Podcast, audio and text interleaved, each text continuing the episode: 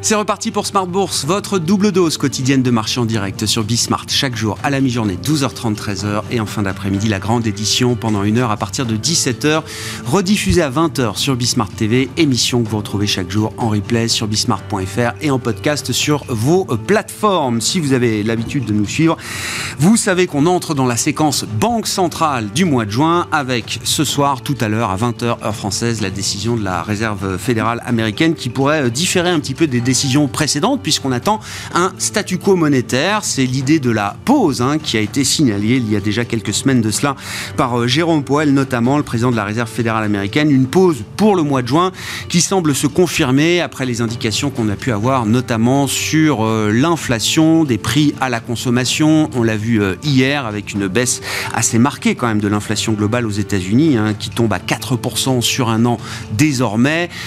Cette désinflation qui est encore à venir, peut-être devant nous, et confirmé également par les prix à la production qui ont été publiés cet après-midi et qui montrent là aussi une détente assez significative. Vous aurez le détail dans un instant avec Alix Nguyen. Du côté des marchés, on se prépare à recevoir le discours de Jérôme Powell et la décision de la Fed avant la BCE demain.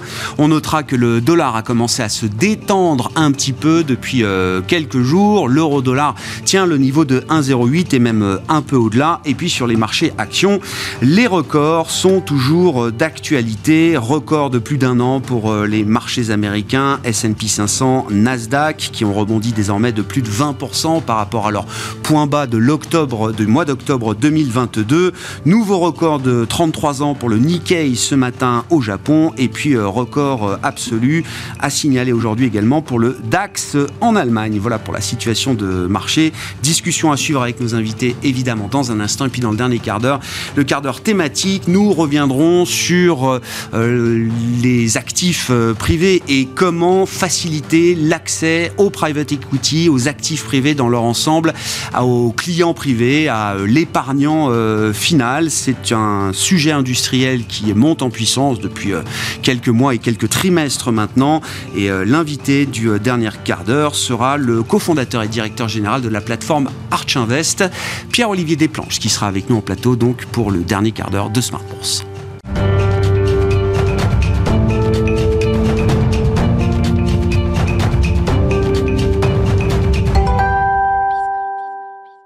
Mais d'abord, tendance mon ami, les infos clés du jour, chaque soir à 17h en ouverture d'émission avec vous, Alix Nguyen, et les marchés qui évoluent en hausse en attendant la Fed. Et oui, les valeurs défensives tirent les indices globalement.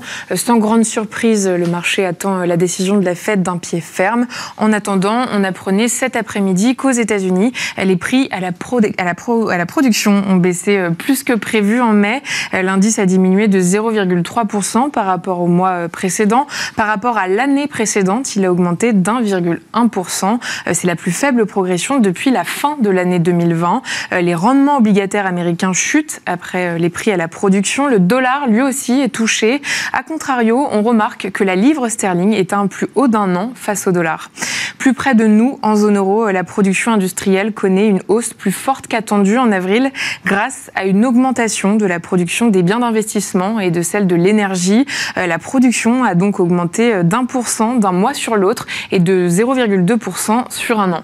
Sur le marché américain, c'est un poids lourd et une star de la cote qui plombe le Dow Jones. Aujourd'hui, on n'est pas dans l'univers de la tech au sens propre, quoique le titre United Health qui chute aujourd'hui, numéro 1 mondial de l'assurance santé. Et oui, il entraîne avec lui les actions des compagnies d'assurance maladie. United Health a déclaré qu'un pic de la demande pour des procédures médicales retardées depuis longtemps au cours du deuxième trimestre devrait entraîner une augmentation de ces coûts médicaux.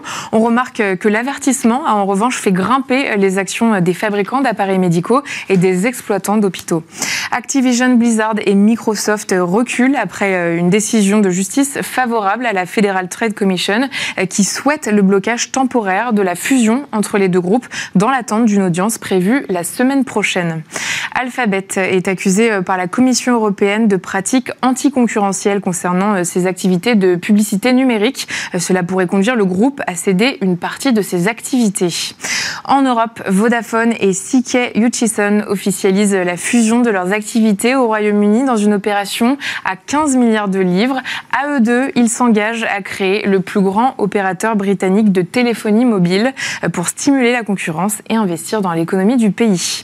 Et puis, à Paris, Casino s'envole après l'offre à 1 milliard du trio Niel, Pigas, Zouari visant à monter au capital du groupe.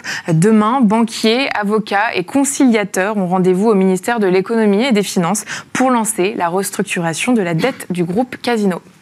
Tendance, mon ami, chaque soir le résumé de la séance, les infos clés du jour sur les marchés avec Alix Nguyen dans Smart Bourse sur Bsmart.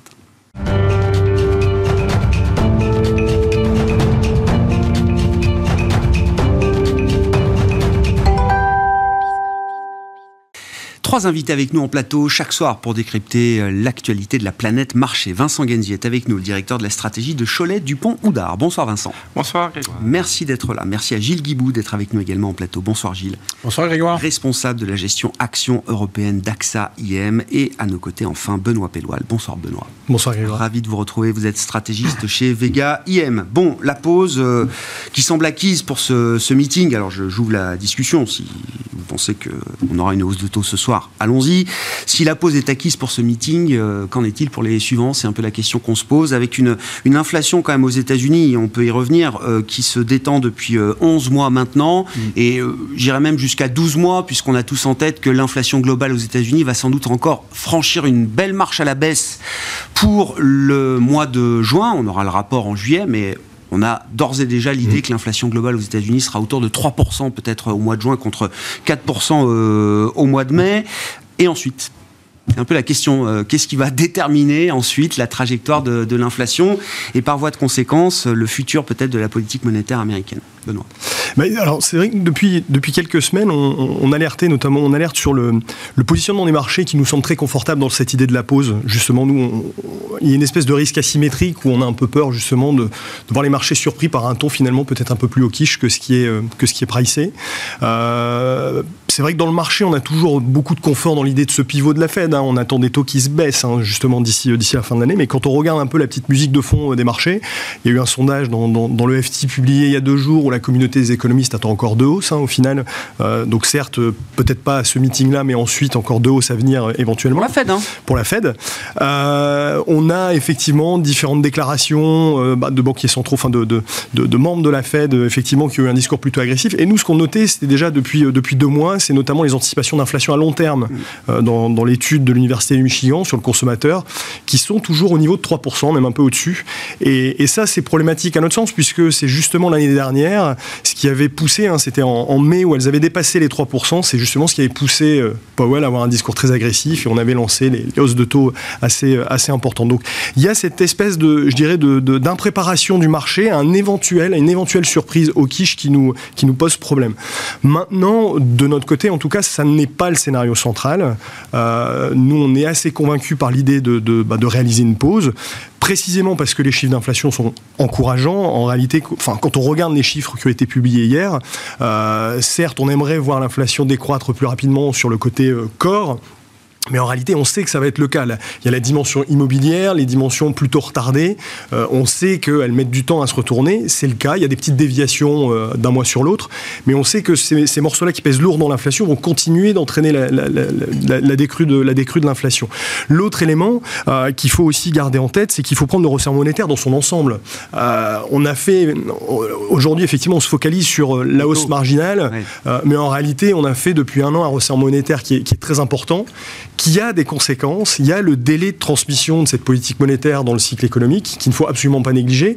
Et on a encore, même si c'est un peu mis en sommeil un peu en ce moment, ce stress bancaire, ce stress financier qui pour nous n'a absolument pas disparu. Il est un peu mis en sommeil par les mesures qui ont été mises en place qui permettent de le contenir, mais il n'a pas disparu. Il a peut-être une forme un peu différente, on pourra éventuellement y revenir, et qui rend éventuellement dangereuse ces hausses de taux. Ouais. Donc en gros, dans ce débat... chaque 25 BP de plus, on est dans une zone dangereuse. Alors, un risque économique économique, mais d'abord et avant tout un risque financier peut-être vu le niveau qui a déjà été. Exactement, on est dans une configuration où il y a le débat entre est-ce qu'on fait une hausse supplémentaire au risque de casser quelque chose, ou quitte à rebaisser les taux un peu plus dans la foulée, ou est-ce qu'on prend le temps et on évalue justement ce qu'on a fait jusque-là. Nous, on pense que c'est plutôt cette deuxième option qui se profile, qui semble la plus sage, et effectivement ça reste notre scénario central. Il y a des arguments forts quand même, l'idée qu'on peut prendre le temps d'observer un peu ce qui se passe après 500 points de base de hausse de taux, l'idée qu'on a déjà vécu il y a 3 mois des craquements financiers qui ont quand même mis un peu de stress chez tout le monde et qui renchérissent d'ailleurs le durcissement de la chaîne de crédit. J'allais dire, la barre pour quitter la pause, elle va être relativement élevée quand même, Benoît. En tout cas, ça semble être le cas de notre côté. Quand on regarde le bénéfice d'une hausse de taux supplémentaire par rapport au niveau actuel, en termes de lutte contre l'inflation, il est finalement assez faible. Toutes les courbes de taux sont très inversées. Il n'y a pas grand-chose à gagner à monter les taux. En revanche, ça remettrait une couche de stress financier qui peut être assez considérable. Donc à quoi bon réaliser ça? Autant évaluer. On a fait un resserrement assez important. Quand on le compare à l'historique, ça mérite qu'on prenne le temps d'évaluer ces effets. Bon, vu l'échec collectif à prévoir l'inflation quand même depuis 12-18 mois, c'est difficile d'être totalement confortable, même quand on voit une inflation globale aux États-Unis qui aura été divisée par 3 en un an. On était à plus de 9% en juin, on sera à 3% sans doute en juin pour ce mois de juin. Vincent, comment vous qualifiez la pause? Est-ce que c'est une pause qui sera facile à tenir pour la Réserve fédérale américaine? Alors, premièrement, je dois dire que Benoît a déjà... dit beaucoup de choses que je partage. Ensuite, je crois que la Fed ne veut pas trop décevoir les marchés par rapport à son discours habituel. Elle n'aime pas prendre les marchés par surprise, sauf quand elle y est obligée. Donc je pense qu'effectivement, il y a 95% ou 99% de chances sur 100 que ce soir, elle fasse effectivement une pause. Reste à savoir comment elle va la qualifier. Est-ce qu'elle va dire que c'est une pause qui est durable ou est... ce qu'elle va dire, ce qu'a dit Benoît, c'est-à-dire, la pause d'un meeting. On peut se permettre de rien faire ce mois-ci, le temps de voir si la décrue de l'inflation se poursuit et à quel rythme, et on se laisse la possibilité de... Ce serait assez logique compte tenu des discours qu'ont eu les précédents gouverneurs avant la quiet période où ils ne peuvent plus s'exprimer. C'est-à-dire une fête qui resterait très ouverte pour le prochain meeting du mois de juillet. Oui, mais je pense en voulant quand même rassurer, en disant, bon, écoutez... A priori, on a fait une bonne partie du boulot. L'inflation core, elle va diminuer, mais moins rapidement. L'objectif est quand même loin. Les 2%, je ne suis pas certain qu'on y soit à la fin de l'année sur les indications de la Fed. C'est-à-dire pas forcément le PPI, mais le CPI, mais le core CPI, j'en sais rien. De 3 à 2, ça va être dur. Non, mais même 3 sur le corps CPI, ça va être dur. Sur l'inflation. Oui. Or, la Fed, elle regarde quand même, pour faire baisser les prix, on parle de baisse des prix, on ne parle plus de réduire la hausse, mais pour faire baisser les prix par rapport au niveau qu'on a atteint aujourd'hui, il faut qu'il y ait une baisse de la demande. Aujourd'hui, on n'a pas cette baisse de la demande. Les industriels ont encore une énorme capacité à augmenter les prix. Et ça, la Fed le sait. Et elle sait que les industriels ont également été assez tentés de pousser le curseur de la hausse des prix. Donc elle veut revenir en arrière aussi pour des questions de pouvoir d'achat. Parce que sinon, c'est les salaires qui embrayent. Et les salaires, ils sont encore à peu près à 4% par an. Donc moi, je pense que la Fed, elle va intégrer tout ça. Donc elle va dire, OK, je vous l'avais dit qu'on n'était peut-être pas loin, on arrête. Ça ne veut pas dire qu'on s'arrête définitivement. Et elle va certainement dire qu'il est vraiment trop tôt pour anticiper une baisse des taux d'ici la fin de l'année. Donc je pense que les marchés ne vont pas être trop déçus de tout cela. On a oublié une toute petite chose, c'est que théoriquement, lors de cette réunion, ils doivent également revoir leurs prévisions économiques. Donc on va voir également ce que disent les gouverneurs, les dot-com sur évidemment les taux terminés. Les dot-com, c'était... Oui, pardon, merci. C'était une autre bulle. Donc les dots de la Fed et puis trajectoire de taux, mais ici perspective économique. Ouais. Là, on est quand même sur 1% de croissance cette année maximum, et l'année prochaine, c'est pas beaucoup. Et puis également ce qu'ils anticipent en termes d'inflation. Donc je pense que le marché va devoir digérer tout ça, mais globalement, il ne devrait pas y avoir de trop mauvaises surprises.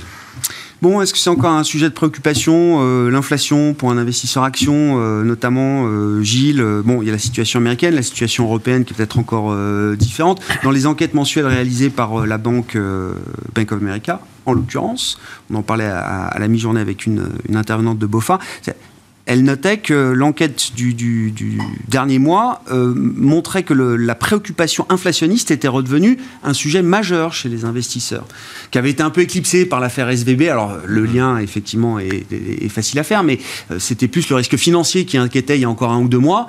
Et là, l'inflation revient dans les sujets de préoccupation des investisseurs. Alors, la persistance. Hein. Alors d'abord, deux commentaires. Moi, je suis impressionné finalement par la façon dont cette période d'inflation, on a entendu pique-pendre sur la qualité supposée des banquiers centraux qui faisaient pas ce qu'ils faisaient. Et on continue.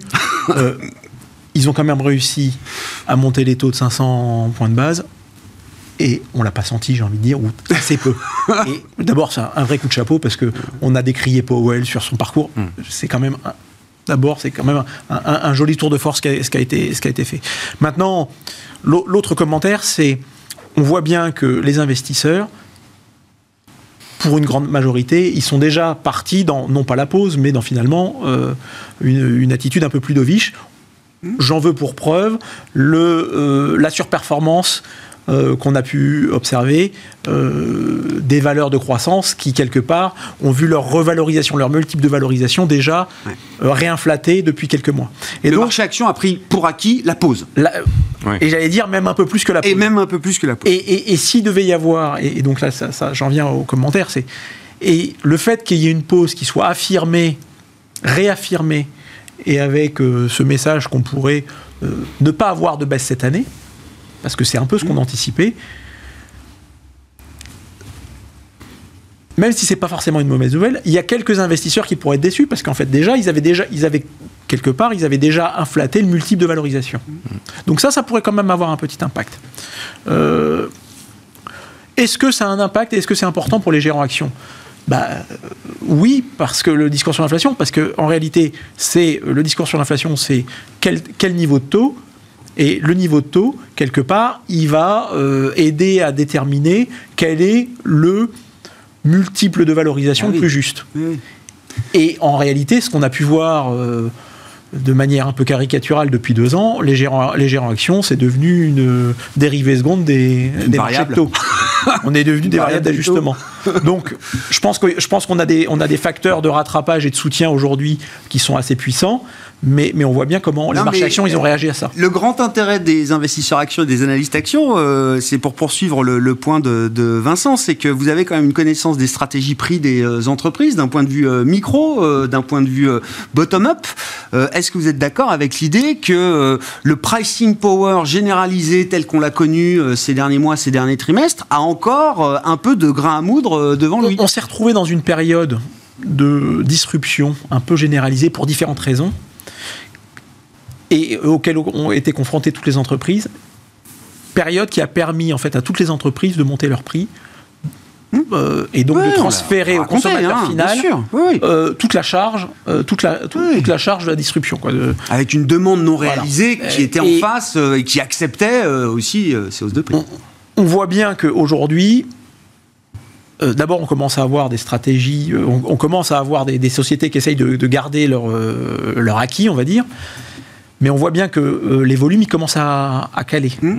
Ça, c'est une force de rappel qui va être rapidement importante. Des volumes qui calent pour des entreprises, très vite, à un moment donné, si on n'utilise plus les taux d'utilisation, si les taux d'utilisation commencent à baisser, ça va se voir sur les marges. Donc il y a forcément des entreprises dans un monde concurrentiel. Donc la question, c'est est-ce que le monde est encore suffisamment concurrentiel ? Et il y a régulièrement des débats pour dire en fait qu'on est allé des sociétés trop grandes.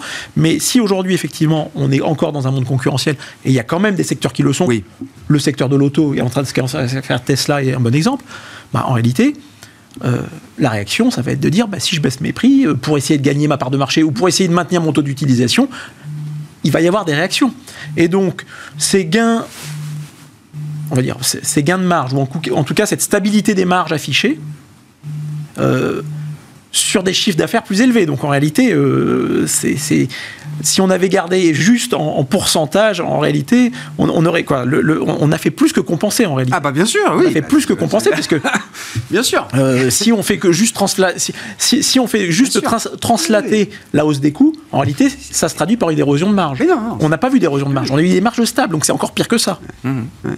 Donc à un moment donné, on va voir des entreprises qui vont être obligées de rendre un tout petit peu à mon sens, de... Alors encore une fois, ça va dépendre des secteurs, il y a toujours des entreprises qui sont mieux placées que d'autres, mais dans l'ensemble, de manière agrégée, on devrait quand même voir une érosion. Mais pas pour tout de suite, Vincent. C'est ce que vous dites. Ah. La vitesse, c'est très difficile à maîtriser, parce que vous savez quand même que un des déterminants, c'était que les épargnants avaient beaucoup d'excédents d'épargne, hein, en Europe, aux États-Unis, en Chine, au Japon, partout. Donc ils sont précipités pour acheter à n'importe quel prix.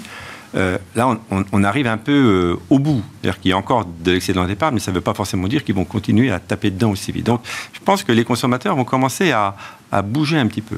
Et puis, les goulots d'étranglement, ils sont également pas mal assouplis. Donc, il y a un peu moins de pénurie, les carnets de commandes doivent être également un peu moins fournis. Donc, ça... Ça peut se retourner peut-être plus vite. D'accord. Après, il y a encore, je disais, c'est le patron de Safran dans le FT. Alors, c'est peut-être juste l'industrie aéronautique. Bah, c'est quand même un énorme business. Aéronautique et défense. Oui, aéronautique, défense. Il n'y a pas une once d'amélioration sur les problèmes de supply chain depuis le Covid, aujourd'hui, en juin 2023. Non, mais surtout qu'il y a toujours les problèmes de tension personnelle. Et on parle d'accéder aux composants. Hein, bien sûr. Oui. Donc dans certains secteurs, ça reste quand même majeur, hein, la question de l'offre. Non, c'est pour ça que quand on disait que l'objectif de la Fed, elle l'avait dit à un moment donné, hein, c'était de faire baisser la demande pour amener l'inflation dans les clous. Alors, on en est loin. Sur la demande, alors je vous laisse commenter bien sûr, Benoît, mais cette idée que l'épargne excessive résiduelle pourrait se transformer en épargne de précaution, au final. Et c'est un peu peut-être l'erreur d'analyse qu'on a fait sur la Chine, hein, en se disant « Ouh là là, ils ont vachement épargné pendant 3 ans, à force d'être confinés, le revenge shopping va être à la hauteur de l'épargne qui avait été accumulée. » Sauf que les Chinois ne sont pas les Américains, ils vivent dans un monde un peu différent du point de vue notamment des filets de sécurité, etc. Je ne parle même pas de l'Europe en comparaison. Et qu'on comprend qu'une partie de cette épargne excessive, elle devient très vite de l'épargne de précaution. Mais c'est ça, c'est justement l'exemple que j'allais citer, c'est la Chine. Tout le monde s'attendait à ce déluge d'épargne qui allait être mobilisé, nourrir la croissance. Finalement, on voit que c'est clairement décevant par rapport à ce qui pouvait être attendu. Et effectivement, ce qui détermine les comportements d'épargne, c'est parfois très complexe. Et il ne faut pas oublier que, en partie, ce qui les détermine, c'est la confiance aussi qu'on a dans son système de santé, son système de retraite. Et effectivement, en Chine, on peut légitimement comprendre, pour des ménages qui ont en plus été mis à rude épreuve avec les déboires du marché immobilier, hein, auxquels ils sont très très exposés, il y a une volonté de conserver une large part d'épargne de précaution. Alors après, aux États-Unis, c'est pas la même chose, et il y a notamment un recours au crédit qui est extrêmement très important. C'est-à-dire que les ménages américains, depuis assez longtemps, et c'est probablement ça qui tient l'économie américaine, qui l'empêche de freiner aussi plus rapidement, c'est qu'effectivement on mobilise son épargne, et ça c'est plutôt les ménages les plus modestes. Mais je suis tenté de dire que ça c'est plutôt déjà fait, et que le reste de l'épargne ne va pas forcément être mobilisé pour consommer. Et ensuite, on utilise le levier du crédit. Et dans les deux cas, ce qu'on constate, hein, alors je sais, ça prend du temps, les délais sont... C'est toujours très compliqué, les délais. Hein, voir l'économie ralentir et faire freiner l'économie alors qu'on l'a surstimulée avec des chèques faits aux ménages, ça prend peut-être plus de temps. Mais ce qu'on voit, c'est que le taux d'épargne en flux, il est en train de remonter, et que les crédits, notamment les crédits qui sont les plus destinés à la consommation, hein, les crédits conso, etc., les taux sont devenus très élevés, et ça se retourne. Les encours de crédit se retournent. Donc, ça... 20%, c'est ça, sur des taux de crédit à la consommation aujourd'hui, hein, c'est ça. Hein. Donc voilà, cette logique de mobilisation de l'épargne et de recours au crédit, même pour des Américains, ça va commencer à toucher ses limites, et c'est ce qui implique le freinage. Maintenant, sur cette logique des marges, ce qui est très problématique, c'est vrai que c'est à se demander si on n'est pas tous victimes de l'illusion monétaire, en réalité. Parce que peut-être qu'on se dit, on a eu une hausse de salaire, l'inflation est beaucoup plus élevée, mais bon, j'ai eu une augmentation de salaire, donc je continue d'accepter des tarifs beaucoup plus élevés. Est-ce que combien mon panier a augmenté ? C'est ça, exactement. Enfin, je veux dire, à quelques pourcents près... Et il y a peut-être, notamment quand on dresse le portrait de l'économie américaine, déjà, beaucoup de données sont publiées en nominal, sur les mets en réel, c'est beaucoup moins flatteur. Hein. Vous regardez les ventes au détail, en réalité, ça fait des mois que ça se contracte. Hein. Oui. On n'a pas du tout les chiffres qui sont en nominal. Même chose sur ce qui est le proxy de l'investissement, hein, les biens d'équipement, corps, même chose, hein, vous retraitez de l'inflation, ça ne dresse pas le portrait d'une économie très florissante. Et surtout, sur cette thématique-là, le problème, en réalité, c'est plus déporté en Europe qu'aux États-Unis. C'est aujourd'hui, en Europe, en réalité, on a plus une problématique de salaire combinée à une problématique de marge, où finalement, les marges entretiennent... On se retrouve avec les deux phénomènes, les deux facteurs inflationnistes peut-être les plus embêtants à gérer, quoi. Et exactement. La problématique, c'est que jusqu'à présent, l'inflation s'est corrigée en partie assez rapidement, plus rapidement que prévu, même en réalité sur l'inflation totale, parce qu'il y a une dimension matière première, parce que c'est les problématiques logistiques. Sauf que là, bah, c'est le plus difficile. C'est-à-dire que cette inflation-là à corriger, elle nécessite de faire freiner l'économie. Donc en réalité, les effets négatifs du resserrement et de chaque hausse marginale, bah, ils sont là devant nous, parce qu'on n'a pas d'autre choix que de faire freiner l'économie si on veut lutter contre ce type d'inflation. Juste, petite parenthèse sur la Chine, là, on a vu, alors tout au cours du mois de mai, différentes mesures annoncées, monétaires, budgétaires, etc. On a vu hier une baisse d'un des taux directeurs de la Banque centrale chinoise. C'est une accumulation de signaux qui fait dire que le régime est en train de prendre conscience que la reprise est peut-être pas suffisante pour l'objectif d'être autour de 5%. Elle est clairement pas suffisante. Enfin, voilà, c'est clairement le souci de respecter l'objectif qui a été annoncé. Maintenant, on peut avoir des doutes sur l'efficacité une nouvelle fois de cette relance. On a évoqué les comportements d'épargne, ce qui s'est passé dans l'immobilier en Chine est un quasi-traumatisme pour les ménages. Donc restimuler une économie où ils l'ont fait habituellement par l'immobilier, là ça va être un peu différent, sachant qu'en plus, il ne faut pas l'oublier, l'économie chinoise fonctionne avec le reste du monde. Et du côté des exports, c'est pas génial. Donc à la fois le moteur interne, on a des doutes sur l'efficacité de le relancer, et le moteur externe, il n'a pas des perspectives super florissantes. On en vient au marché ? Non, ouais. Bah, tiens, c'est intéressant aussi parce que je vois que le DAX a pris la relève du CAC en Europe. Là. C'est le DAX qui marque des records aujourd'hui. Le CAC marquait ses records fin avril. Ouais. Enfin, le DAX coupon inclus, toujours le même. Oui, bien sûr, oui, avec les dividendes. Non, mais je sais pas, comme on parlait de la Chine, l'Allemagne est en récession, le DAX est au plus haut historique. Je sais pas, est-ce que la Chine a une affaire à voir avec cette histoire ou pas ? Alors, je ne sais pas ce qui aujourd'hui fait bouger le DAX précisément, mais très clairement, la perspective d'avoir une récession moindre parce que l'activité va un peu mieux, c'est pas mal pour les valeurs industrielles et donc c'est pas mal pour l'Allemagne. Et puis on dit, bon ben voilà, on a eu une récession technique en Allemagne, on a peut-être passé le creux. J'ai toujours beaucoup de mal à commenter la performance des indices, pour être très honnête, parce qu'en réalité, ça peut être lié à des effets de structure et de valeur. Donc au-delà des effets de coupons, il peut y avoir des effets de structure. Là, j'ai pas regardé aujourd'hui, effectivement. Non, bah, c'était... Qu'est-ce qui marque alors justement la dynamique des marchés actions en Europe là depuis ces dernières semaines ? On note que il y a moins de surperformance pour dire les choses. Enfin, l'Europe sous-performe, mais tient des niveaux de prix qui sont quand même élevés. Ce qu'on a pu voir, c'est qu'en réalité, si on regarde de manière un peu macro, l'Europe, c'est un proxy de la croissance mondiale. C'est un marché dans lequel on va investir parce qu'il est cyclique. Ouais. Il est perçu comme cyclique parce que c'est l'économie la plus ouverte sur le monde. 50% à peu près des chiffres d'affaires, même un peu plus, des entreprises européennes sont faites en Chine et aux États-Unis. Donc quand ça va bien et quand il y a une reprise, ce qu'on attendait en début d'année, bah, l'Europe, c'est effectivement l'endroit où on peut aller capter ça. D'autant qu'en plus, en début d'année, on avait cet intérêt pour la value et notamment pour le secteur bancaire qui bénéficiait de cette amélioration, on va dire, de fonds qui étaient les marges d'intérêt. De ce point de vue-là, le resserrement des conditions de crédit lié à ce qui s'est passé aux États-Unis avec SVB, une reprise un peu moindre en Chine... et le poids du secteur bancaire sont très clairement venus mettre un tout petit peu un couvercle sur la performance.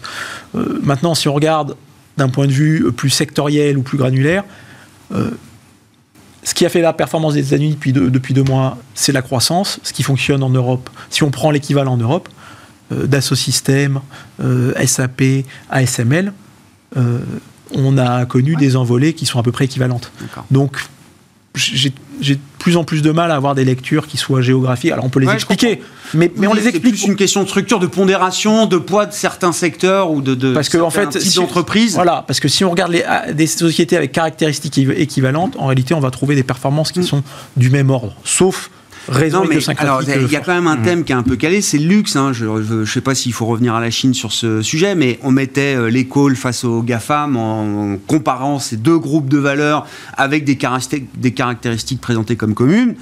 Bon, les GAFAM et quelques autres continuent leur envolée. Le luxe, lui, a connu un vrai coup d'arrêt au mois de mai. Hein. Il cale sur la partie... peut-être chinois. Alors, il cale sur la crainte que la Chine, le redémarrage soit pas aussi fort. Il cale sur le fait que le marché américain est vraiment en train de ralentir et ça a été un très gros moteur de croissance. Hein, on est sur le business du luxe. Sur le business du luxe. Là où, dans le même temps, il y a un truc qui s'appelle l'intelligence artificielle qui est venue redonner capter l'attention, redonner un coup d'accélérateur sur toute la sphère technologique. Donc voilà, il y a aussi des raisons. C'est pas tout à fait les mêmes rythmes, mais voilà, il y a aussi ces éléments qu'on doit prendre en compte. Bon, on est reparti 10 ans avec les GAFA, là, du coup, avec l'intelligence artificielle. Non, je ne suis pas sûr du tout. Je ne suis pas sûr du tout. Bah, déjà, on a déjà eu 10 ans. Hein.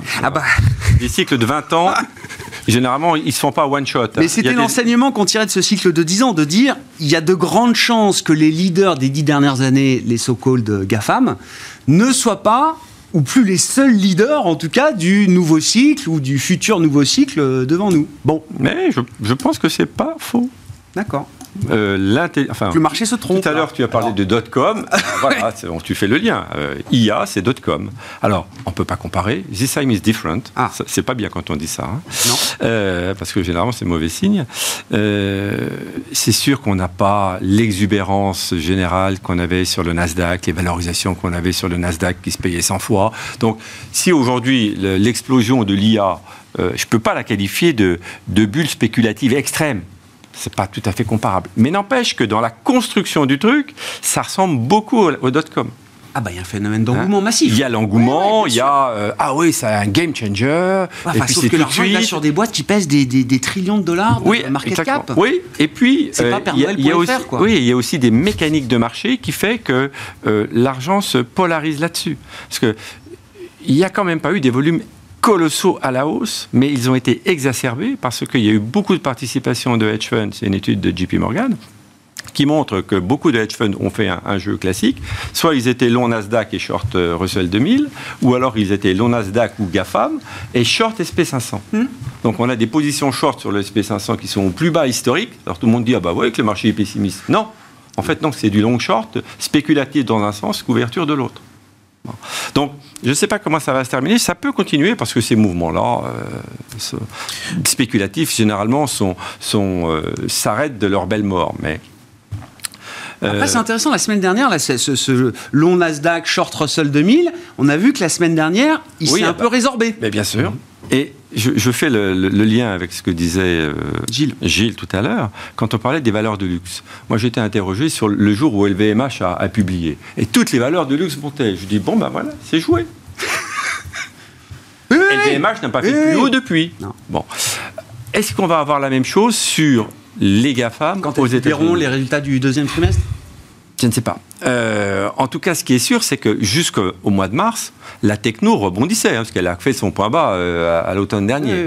Mais ça n'empêchait pas le marché américain d'être très en retard. Et puis une fois, j'ai dit, il y a un rattrapage qui va venir sur le marché américain. Et donc, c'est vrai que il y a eu une diffusion de la surperformance des grosses capis les unes après les autres. Elles n'ont pas toutes remonté en même temps. Rappelez-vous Tesla qui aussi, à un moment donné, s'est réeffondré avant de rebondir. Et puis, il y a eu les dernières semaines, effectivement, le phénomène IA qui a tout bouleversé. Ça ne peut pas durer. À ce rythme-là, avec cette intensité-là, forcément. Comme vous dites, forcément. Et Gilles, la question, c'est finalement, qu'est-ce que l'IA va apporter ? Est-ce que c'est uniquement de la croissance ? Et si on raisonne, finalement, ce qu'on dit, c'est surtout effectivement de l'efficacité, puisqu'on va tous être remplacés par des robots. Bon, dans un marché... efficience et encore compétitif, ces économies, ces gains d'efficience, ils vont être rendus en partie aux clients, parce que les clients vont dire si ça vous coûte moins cher, je ne vais pas continuer à payer aussi cher. Surtout que finalement, vous avez des effets d'échelle. Donc, en réalité... C'est ultra déflationniste, quoi. Alors, ça peut être en partie déflationniste. Et donc, je pense que, suivant la structure des marchés sous-jacents, s'ils sont plus ou moins fragmentés, effectivement, il peut y avoir des impacts déflationnistes. Et donc, ça peut, en tout cas, peser sur les taux de croissance, parce qu'effectivement ça va permettre une diffusion plus importante, l'émergence de nouveaux business, ça sera intéressant, parce que c'est des business qui jusqu'à maintenant coûtaient trop cher à mettre en place, et finalement peut-être que cela coûte trop, ça permettra de faire des choses moins chères, et donc ça va rebattre un peu les cartes. Mais c'est pas que du positif. Je pense que il y aura un effet déflation. On est très focalisé sur les méga cap US dopés à l'IA, mais il y a tout en effet miroir, toute la partie du marché ou des secteurs ou des valeurs qui baissent.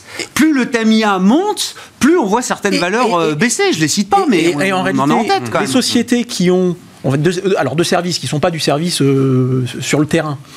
Hein, mais on peut prendre personne parce que c'est celle-là qu'a donné là. Dans l'éducation. Où on peut substituer par un service qui coûte moins cher, effectivement, il y a des sociétés qui vont être sous pression. Donc ces sociétés avec des profitabilités relativement faibles et des barrières à l'entrée relativement faibles, effectivement, pourront souffrir. Là où ce qu'on voit, et ce qui est intéressant, et je finirai là-dessus, c'est qu'en réalité, ceux qui ont émergé comme étant gagnants, c'est ceux qui fournissent les pelles et les pioches d'aujourd'hui. Oui. C'est-à-dire Schneider et Legrand, parce que qui dit IA dit besoin de plus de data center, et pourquoi Nvidia a monté ? Et donc l'efficience. Et pourquoi Nvidia a monté ? Parce qu'en fait ça veut dire plus de capacité de calcul et donc plus de computing. Oui.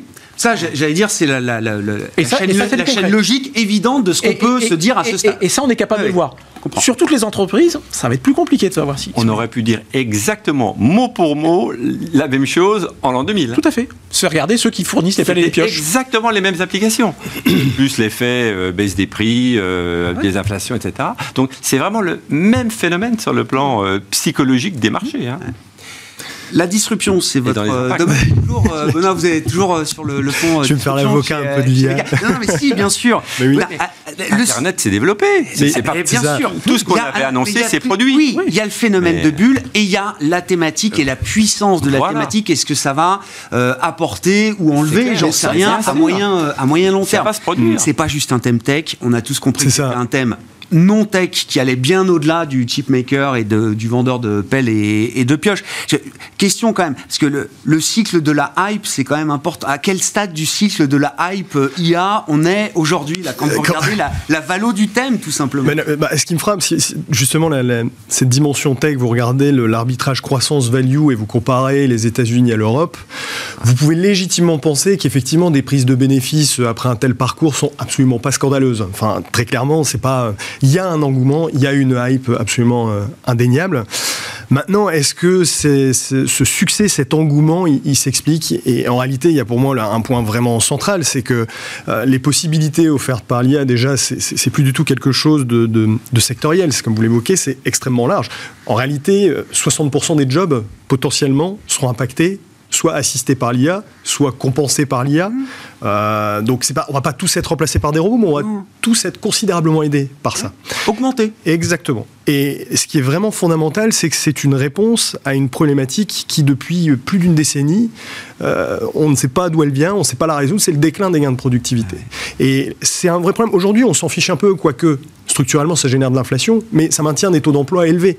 C'est-à-dire que, comme on n'est pas très productif, on le voit, il y a un trend de pas bon sur notre productivité, on emploie plus de monde, donc c'est plutôt bien. Mais en réalité, ça génère un peu de l'inflation de façon conjoncturelle. Mais une telle productivité, en fait, ça pose un vrai sujet, puisque c'est notre croissance potentielle, c'est le financement des États, c'est l'équilibre de nos régimes de retraite, etc. Jusqu'à présent, la seule réponse fournie à cela, c'est du protectionnisme, des vœux pieux de réindustrialisation. En réalité, on voit que dans les faits, ça ne marche pas. Et ça ne se matérialise pas. Là, on a une vraie piste crédible, très utile, pour lutter contre ce problème de productivité. Et c'est, à mon sens, ce qui fait tout l'engouement de l'IA. Alors après, évidemment, quand on va s'amuser à comparer Nvidia et LVMH, c'est vrai, en termes de PE, c'est scandaleux. Si vous prenez les perspectives de croissance, vous faites un price tout gros, c'est pas cher Nvidia par rapport à LVMH. Ça. Quel crédit on apporte à ces perspectives de croissance?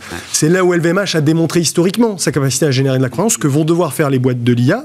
Maintenant, il y a cet élément qui rend, en tout cas en partie, ces chiffres crédibles. Vous êtes aussi économiste, Benoît, et j'en discute.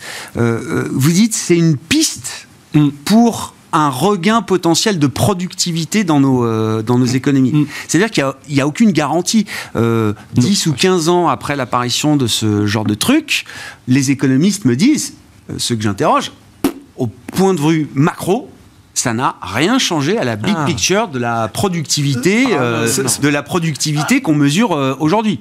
Après, il faut réfléchir à la contraposée. Qu'est-ce qu'aurait été notre productivité ou nos gains de productivité si on n'avait pas eu ça? Mais d'un point de vue macro, il n'y a pas d'évidence que ça ait généré des gains de productivité. Patrick Artus avait une théorie intéressante où il disait exactement le contraire. C'est qu'en fait, ça a généré des pertes de gains de productivité. Ah bah voilà, pour une raison très simple. C'est qu'en réalité... si, c'est ça, parce qu'au final, tout le monde fait tout soi-même, en réalité. Oui, mais en fait, ça a permis la création de nouveaux emplois. Non, mais attends, mais il y a plein d'aspects positifs. Oui, mais de nouveaux emplois, faut qualifier. Est-ce que c'est la martingale de la productivité ? Non, parce qu'en fait, ça a permis l'émergence de plein de nouveaux emplois peu qualifiés. Alors, il prenait l'exemple du chauffeur Uber. Et donc, en termes de productivité, c'est pas dingue. Donc, en fait, oui, ça vient apporter quelque chose, mais que la création d'emplois qui est générée par ça, finalement, c'est des emplois qui sont moins productifs. Oui, ça peut rester limité. Le chercheur, le scientifique, lui, sans doute, qui va trouver des gains de productivité fabuleux, mais au point de vue macro... Moi, je dirais autre chose. Je dirais que ça génère beaucoup de gains de productivité dans une partie de l'économie qui sont redistribués dans le reste, et le reste de l'économie qui est moins productif. Je voudrais revenir sur le débat de l'IA et la comparaison avec les révolutions industrielles. Chaque révolution industrielle depuis 200 ans a fait exactement la même chose. Les PC, ça a révolutionné tout le monde. Internet, ça a révolutionné tout le monde. L'IA, ça va être la même chose. D'accord. La seule différence entre les trois, c'est qu'à chaque nouvelle révolution, les choses vont de plus en plus vite. Oui. Donc ça peut aussi expliquer en partie que l'engouement... soit de plus en plus fort, parce qu'on se dit « Oh, mais cette fois, this time is different, ça va être beaucoup plus fort, beaucoup plus rapide ». Or, bien sûr, ça va être plus rapide, mais il y aura quand même des laissés pour compte, il y aura quand même des problèmes de survalorisation à un moment donné. Donc, sur le plan économique, tout va se produire, probablement. Surtout qu'on n'a pas parlé de démographie, mais on avait peut-être un problème de productivité, mais on a surtout un gros problème de démographie devant nous. Donc, tout ce qui va nous permettre de remplacer le facteur humain, que ce soit des robots japonais pour aider les personnes âgées ou pour traduire plus vite quelque chose, ça va être... on en aura besoin. Donc, mais par contre, c'est la vitesse du marché par rapport à la réalisation microéconomique qui pose problème à un moment donné. Et peut-être un des points pour répondre où est-ce qu'on en est dans la hype. Oui. Le point que je note, est-ce que c'est une preuve, mais en tout cas c'est un élément d'observation intéressant, c'est qu'il y a en ce moment, il y a eu ces dernières semaines, énormément de conférences financières où on a pu rencontrer avec mes collègues un certain nombre de sociétés. Et tant aux États-Unis, où j'avais certains de mes collègues, qu'à Paris la semaine dernière, il y avait un point commun, c'est que toutes les entreprises, tous les CEO étaient interrogés sur l'AI, sur l'intelligence artificielle, quel que soit le secteur. Bien sûr. Donc... où est-ce qu'on est dans la hype? Assez loin déjà. Moi, mon baromètre, c'est Carrefour. Je l'ai raconté plein de fois, mais Carrefour 2018, nous utilisons blockchain pour nos services logistiques. Carrefour 2022, nous entrons dans le métaverse. Carrefour avant-hier, 2023, nous utilisons ChatGPT dans nos robots conversationnels pour vous aider à faire les courses et élaborer vos recettes. Et tu veux un autre exemple? Et non, mais juste pour finir sur Carrefour, résultat, sur 5 ans, l'action Carrefour, c'est... Non, mais pour dire qu'on peut en parler... ça ne veut pas dire que c'est pas parce que vous en parlez que ça change votre modèle d'affaires, que ça change votre statut boursier ou votre statut. Comme quoi les marchés sont pas dupes. Alors regardez les performances qui n'arrêtaient pas de baisser parce que l'IA va tuer le modèle. On signe un partenariat avec ServiceNow pour utiliser l'intérêt. Hop, le titre commence à remonter. Ouais, mais il y a des boîtes qui vont devoir démontrer. Capgemini, ça a été ça. Capgemini, ça baisse depuis 2-3 mois. Ils annoncent une extension de partenariat avec Google Cloud sur des applications, usages, IA, etc. Le marché prend conscience que, Capgemini va quand même être dans un acteur qui va jouer le thème, quoi. C'est ça, comme à chaque fois, tout phénomène de disruption, il y a les gagnants évidents au parcours boursier impressionnant, il y a tout un écosystème derrière qui est un peu moins évident, puis il y a les perdants, il y a ceux qui vont être capables de s'adapter, et là-dedans, il faut réussir à faire le tri, quoi. Non, mais c'est bien parce qu'on surestime toujours les impacts à court terme et puis on a tendance à sous-estimer les impacts de moyen-long terme qui peuvent être très importants et très puissants également. Google, lors de son entrée en bourse, c'était le top de la... avait commencé par baisser. Oui. Et puis bon, finalement... ils sont là plus que jamais encore aujourd'hui. Oui, mais... il n'y avait pas que Père Noël.fr à l'époque, oui. Il y avait aussi Google, Amazon, mais le marché, et les autres. Et il y avait eu pas mal de doutes à l'époque, mais pourtant, les valos étaient quand même... cool. Oui, mais c'est ce qu'on se disait en tête tout à l'heure. Quand ChatGPT a été révélé au monde en novembre dernier, les premières réactions qu'on pouvait recueillir et qu'on se faisait à l'antenne, c'était de dire « Ouh là là, gros danger pour la rente du moteur de recherche de Google telle qu'elle existe aujourd'hui. Les IA génératives, conversationnelles vont faire exploser ce modèle, etc. » Et très vite, ils ont rassuré, nous aussi on a Bard, etc. Voilà, mais on se disait que ça allait quand même très vite changer les... Je ne sais pas si c'est un tropisme français, mais aussi, immédiatement, quoi. On allait dire que c'était peut-être la fin de l'extinction de l'humanité et qu'il fallait absolument réguler. C'est peut-être un tropisme français de voir ça comme ça. Je pense qu'aux États-Unis, on le voit un peu différemment. Ouais. D'ailleurs, les trois fondateurs de Mistral AI, donc c'est la vedette, hein, boîte créée il y a une semaine, donc qui a levé 100 millions et qui a valorisé 250 millions d'euros. Mais génial. Attends, les trois génies qui sont dans le top 100 mondial, sans doute, des chercheurs IA aujourd'hui, passés chez Meta et chez Google. Le message qu'ils font passer, c'est la proposition de législation européenne aujourd'hui risque d'empêcher l'innovation dans ce nouveau domaine dont nous ne connaissons même pas encore les conséquences et les possibilités à moyen long terme. On va peut-être réguler d'abord la publicité de Google avant de réguler. Ouais, c'est ça, oui. Il y a une volonté de réguler avant de comprendre. On verra si l'Europe arrive à splitter Google, effectivement, sur la question de la pub. Bon, on s'arrêtera là pour ce soir, messieurs. Merci beaucoup d'avoir été les invités de Planète Marché. Vincent Guenzi, Cholet, Dupont, Houdard, Benoît Peloille, Vega IM et Gilles Guibou, AXA IM.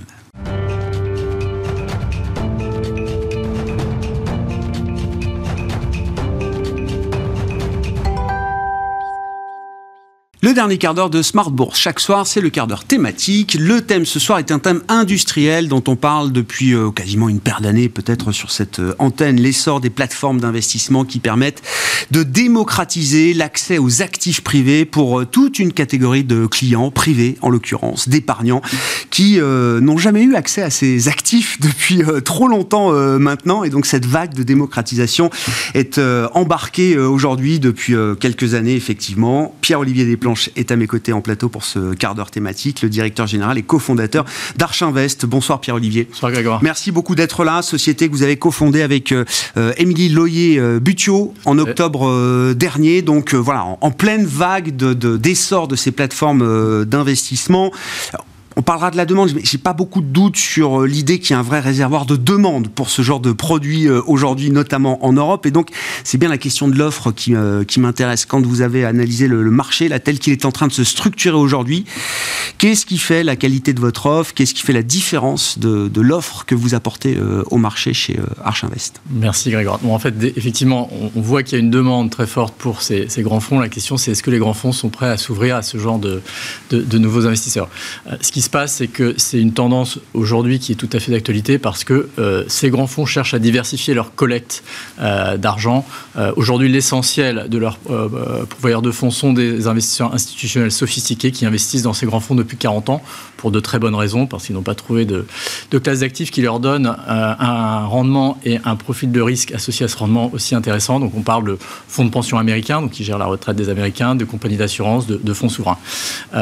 Et ce qui se passe aujourd'hui dans le marché, c'est que vous avez ces acteurs qui ont une exposition très forte au private equity parce que les marchés américains, notamment, ont corrigé, notamment sur la tech, et n'ont pas récupéré, contrairement au marché boursier européen.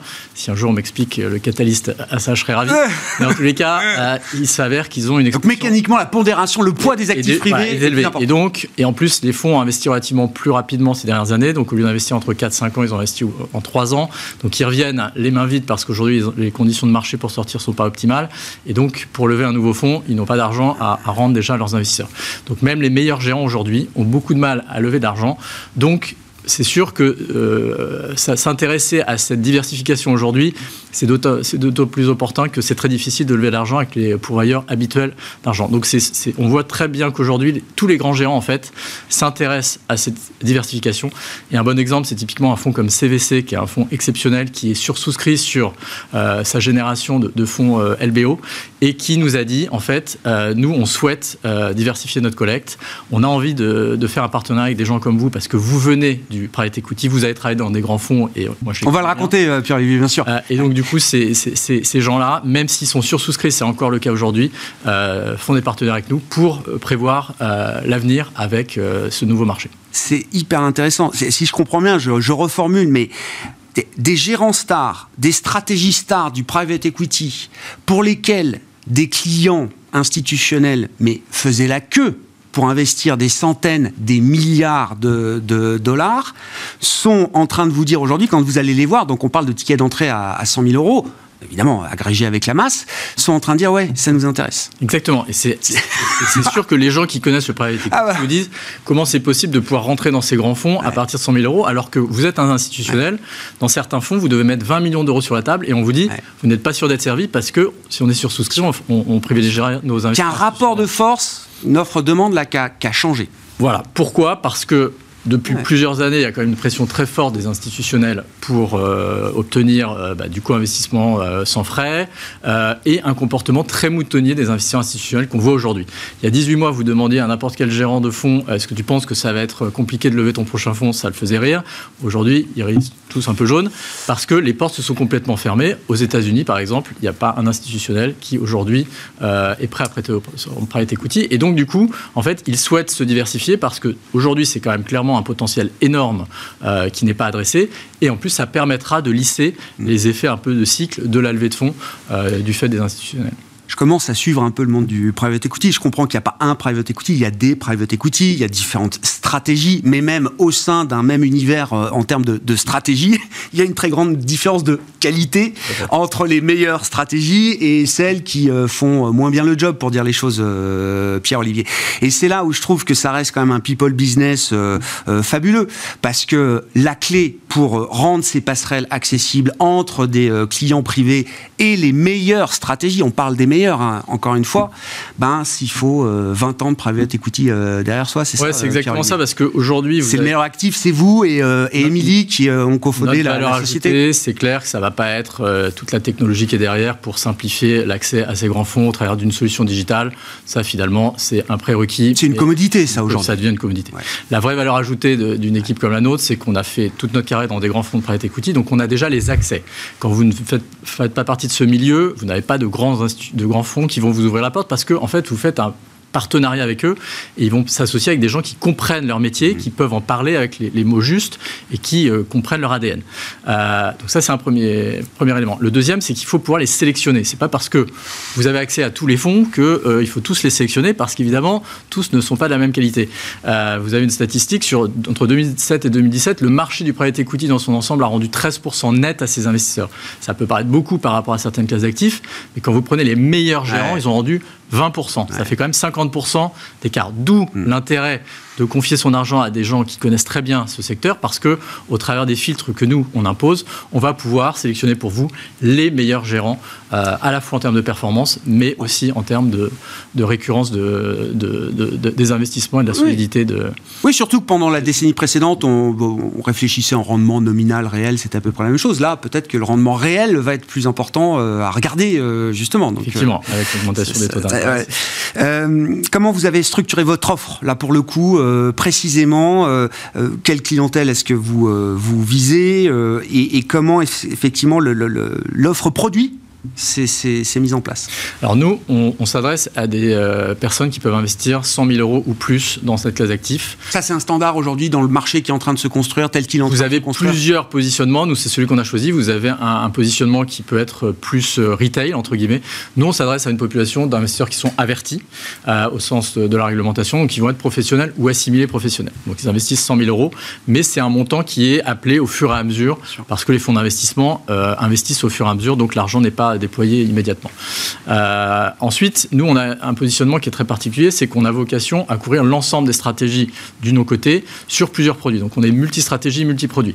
Donc, aujourd'hui, on ne couvre pas toutes les stratégies. Pourquoi ? Parce que déjà, on n'a pas encore assez d'historique, mais surtout, on va pousser des stratégies qui nous paraissent être les plus pertinentes compte tenu de l'environnement macroéconomique. Pour le moment qu'on vit aujourd'hui. Pour le moment, ça va être du LBO, de la dette privée et du secondaire. Ce sont les trois stratégies qu'on a retenues et qu'on met en avant aujourd'hui au travers de plusieurs produits. Donc, qui vont être des multifonds, donc des fonds de fonds. Vous avez plusieurs gérants dans un seul véhicule, des fonds uniques, un seul gérant, ou du coup investissement direct, vous êtes investi dans une seule société. D'accord. Les trois stratégies, redites LBO, secondaire, dette privée et secondaire. D'accord. Là, c'est le timing, c'est le bon moment pour y aller. Il y a des opportunités très intéressantes. Pour le reste... Il faudra être patient. Typiquement, on connaît très bien la tech. On a investi plus de 100 millions dans des sociétés tech en deal by deal. On considère qu'aujourd'hui, c'est trop tôt. Donc, on ne pousse pas de fonds de tech ou de multifonds de tech. Aujourd'hui, le LBO, pourquoi on pense que c'est le très bon moment ? Bon, évidemment, avec 25 ans d'expérience, on a vécu certaines crises. Les cycles. des cycles. On a déjà vécu, en fait, effectivement, c'est plus un cycle, ces périodes d'augmentation forte de taux d'intérêt. Et pourquoi c'est une opportunité intéressante? C'est que quand vous avez une augmentation de ces taux d'intérêt, vous augmentez le coût de l'argent. Donc, en fait, quand vous êtes sous LBO, vous empruntez de l'argent. Donc, mécaniquement, quand vous faites vos projections avec des hypothèses de revenus, des hypothèses de coûts, vous avez une donnée qui a changé par rapport à il y a 18-24 mois, c'est le coût de votre emprunt et le montant d'emprunt que vous allez pouvoir mettre pour financer l'acquisition. Et donc, vu que vous avez un coût supérieur et moins de dettes possible, mécaniquement, pour obtenir le même rendement, vous allez payer moins cher la même société. Donc, on est dans un marché aujourd'hui où on se regarde un peu en chien de faïence entre vendeurs et acheteurs. Les vendeurs, parfois, ne sont pas encore prêts à baisser, mais sur la durée, ils vont devoir atterrir. Et des acheteurs qui, quand ils arrivent à faire un deal, le font dans de très, très bonnes conditions économiques. Et dans 4 à 5 ans, quand l'économie sera un tout petit peu plus lisible, les banques reviendront sur le marché, les multiples remonteront et du coup, on pourra sortir dans très bonnes conditions. Souvent, on dit que les millésimes de crise sont les meilleurs millésimes à l'arrivée. Effectivement, c'est pas quand le ciel est bleu, que l'argent coule à flot et qu'il ne coûte rien, comme on a vécu au cours des 8 dernières années, que vous faites les meilleurs deals. Ouais. Vous faites parfois des très bons deals si vous arrivez à rentrer, à sortir sans vous faire pincer. C'est sûr que les millésimes qui ont été déployés au cours des 2 ou 3 dernières années, ça va être plus dur. Ce ne sera pas forcément des mauvais millésimes parce que dans ces opportunités, il y a aussi, dans ces périodes, il y a aussi des opportunités pour les fonds de consolider des positions avec des acquisitions moins chères, mais ça prendra plus de temps. En tous les cas, sur l'ensemble de ces fonds, on voit bien que c'est vraiment pas dans les périodes effectivement où l'argent coûtait rien que vous avez les meilleures performances et ce sont les meilleurs gérants dans les périodes où c'est plus difficile à lire qui se distinguent par leur performance. Comment vous traitez la question de la liquidité quand on adresse une clientèle, alors certes sophistiquée, hein, comme vous le faites, mais qui doit s'engager dans un tunnel de 10 ans. Visiblement, de ce que je comprends du marché tel qu'il est en train de se structurer, la question de la liquidité revient quand même régulièrement. J'observe d'ailleurs que ça devient même chez certains une obsession de fournir une liquidité la plus régulière possible, s'il faut, tous les mois, etc. Donc évidemment, après, il y a la mécanique, l'ingénierie avec l'assureur qui peut le permettre. Mais je me dis, cette liquidité qu'on vous offre tous les mois, tous les 15 jours, j'en sais rien, sur des tunnels de 10 ans, elle a forcément un coût.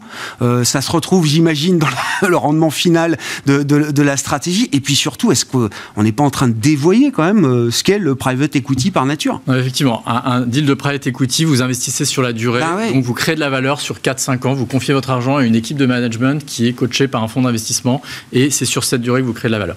Alors, il ne faut pas penser que l'argent est bloqué 10 ans, comme certains le pensent, parce que faut imaginer que chacun des flux que vous allez investir va être investi pendant 4-5 ans, donc ressort au bout de 4-5 ans. Mais évidemment, sur la durée d'investissement de 4-5 ans, votre dernier flux ressortira dans 10 ans. Ça, c'est le premier point. Le deuxième point, c'est que le marché aujourd'hui des investisseurs particuliers est encore très nouveau, il n'est pas encore mature, mais quand je regarde, il y a très longtemps en arrière, quand j'ai rejoint Carrel en 99, il y avait un marché du secondaire qui était quasiment inexistant, en tout cas qui n'avait rien à voir avec la dynamique du marché secondaire des institutionnels d'aujourd'hui. Donc là, c'était vraiment illiquide, quoi. Donc, les institutionnels investissaient et la plupart du temps devaient attendre que le fonds leur rende de l'argent.